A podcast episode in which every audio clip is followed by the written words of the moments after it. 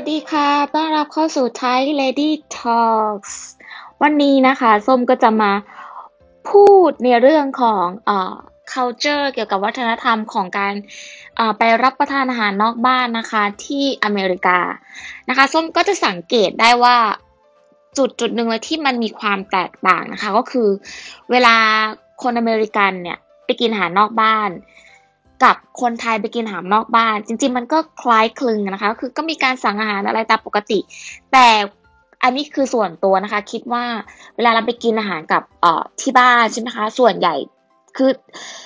คิดว่าจากถ้าจากครอบครัวส้มนะคะ ก็คือเวลาไปกินเนี่ย เราก็จะสั่งอาหารกันมา แล้วก็เออ เหมือนสั่งข้าวมา เหมือนสั่งข้าวมาโถนึง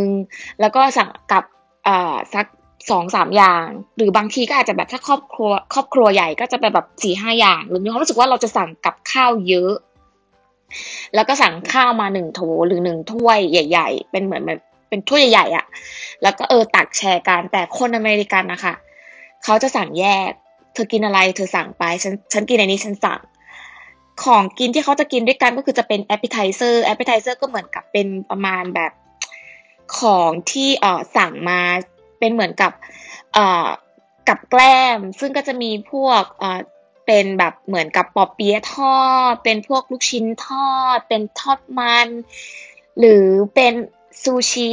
ที่แบบว่ามีหลายที่เป็นคำเล็กๆ ใช่ไหมคะ ที่นี่ก็จะเรียกว่าเป็นแพลตเตอร์หรือว่าเป็น หรืออาจจะเป็นโรลก็ได้ก็คือโรหนึ่งส่วนใหญ่ก็จะเริ่มจากหกชิ้นแปดชิ้นสิบชิ้นเนาะ เขาก็จะกินอย่างนั้นนะคะ แต่คือส่วนใหญ่แล้วเขาจะสั่งแยกกัน คือตอนที่ส้มมาแล้วก็อ่าสมมติไปกินอาหารกับเพื่อนถ้าเป็นคนไทยก็เออสั่งมาแชร์กันเลยอะแล้วก็แบบกินด้วยกันหารกันอะไรเงี้ย แต่คนที่นี่อะน้อยมากคือต่างคนต่างสั่ง สมมุติว่าเออฉันจะสั่งผัดไทย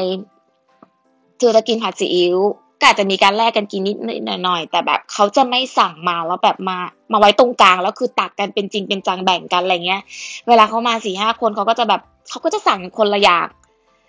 คือเขาจะไม่แชร์กันเหมือนบ้านเราไม่มีแบบกับข้าวมา แล้วก็มาสั่งข้าวโถนึงเนาะแล้วก็เออมาแชร์ร่วมกันในครอบครัวหรือแบบมากับเพื่อนเลยจะไม่เป็นลักษณะนั้น แล้วคนที่เนี้ยก็จะรีบกินรีบไป เขาจะไม่นั่งแบบนั่งนานมาก มันก็จะมีบางโอกาสที่แบบเป็นร้านอาหารแล้วเขาจะไปนั่งกินแบบ มันเหมือนอารมณ์แบบคนไทยมันจะมีสวนอาหาร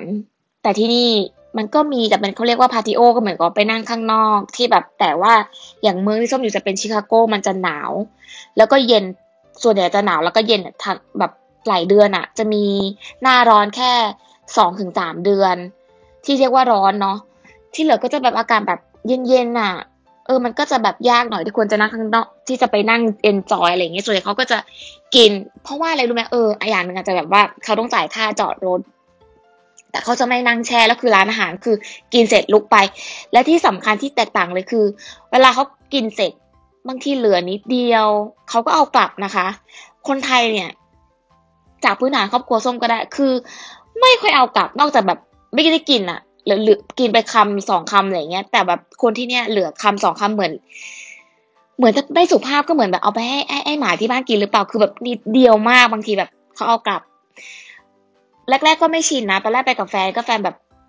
เออเอากลับสิเผื่อได้กินอะไรเงี้ยเผื่อไปกินอีกวัน คือแบบมันสี่คำอะห้าคำอะ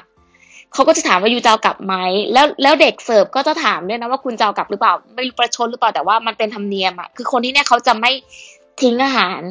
เขาจะพยายามเอาอาหารแล้วก็อาหารที่นี่จะจานใหญ่มาก คือแบบ นี่คือกินคนเดียวหรอ คืออาจจะอาจจะเราเป็นคนกินน้อย แต่กินบ่อยแต่แบบ จานหนึ่งเนี่ยก็จะแบบโอ้โหแบ่งกินได้สองวันนะคะ ตรงนี้ แต่ก็คือมาพออยู่ไปนานๆแล้วมันก็ชินไงแต่อยากจะมาบอกว่ามันมีข้อแตกต่างตรงนี้ แต่ว่ายังไงก็แล้วแต่เนี่ย อยากจะแบบมาบอกไงเพราะว่ามันมันมีความต่างกันนะคะ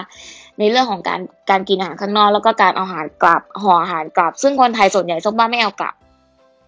อาจจะมีบ้างแต่ส่วนน้อยอะเพราะว่าส่วนใหญ่จะแบบเอออาจจะกินกันหมดหรือแบบว่าเออเหลือนิดหน่อยไม่เอากลับแล้ว แต่คนที่เนี่ยไม่ว่าจะเหลือนิดเดียวหรือแบบยังไงก็จะเอากลับ แล้วก็อยากกินกินข้าวที่นี่ใช่ไหมคะ ก็เขาจะไม่เน้นเออเขาเรียกว่าไงไม่เน้นที่จะแบบเอ่อที่จะเกี่ยงว่า ฉันจะขอแยกบินจ่ายต่างคนต่างจ่าย เหมือนคำว่าอเมริกันแชร์เหมือนกันเขาก็จะแบบ เราอาจจะถ้าสมมติเราทำงานเราเป็นพนักงานเสิร์ฟอย่างเงี้ย อย่างตอนเนี้ยส้มทำพนักงานเสิร์ฟใช่ไหมเขาจะถามว่าเอออยู่แยกบินหรือเปล่าอะไรอย่างเงี้ย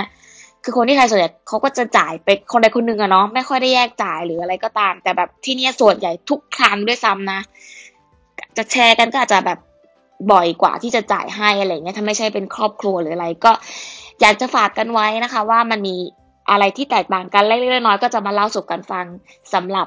episode หน้าก็ว่ากันนะคะ คอยกันดูว่าจะเป็นเรื่องอะไรสำหรับวันนี้นะคะ ก็ลาไปก่อนแล้วก็ Happy New Year 2020 นะคะ หรือว่าสวัสดีปีใหม่ 2563 ด้วยนะคะ ไปแล้วนะคะ สวัสดีค่ะ บ๊ายบาย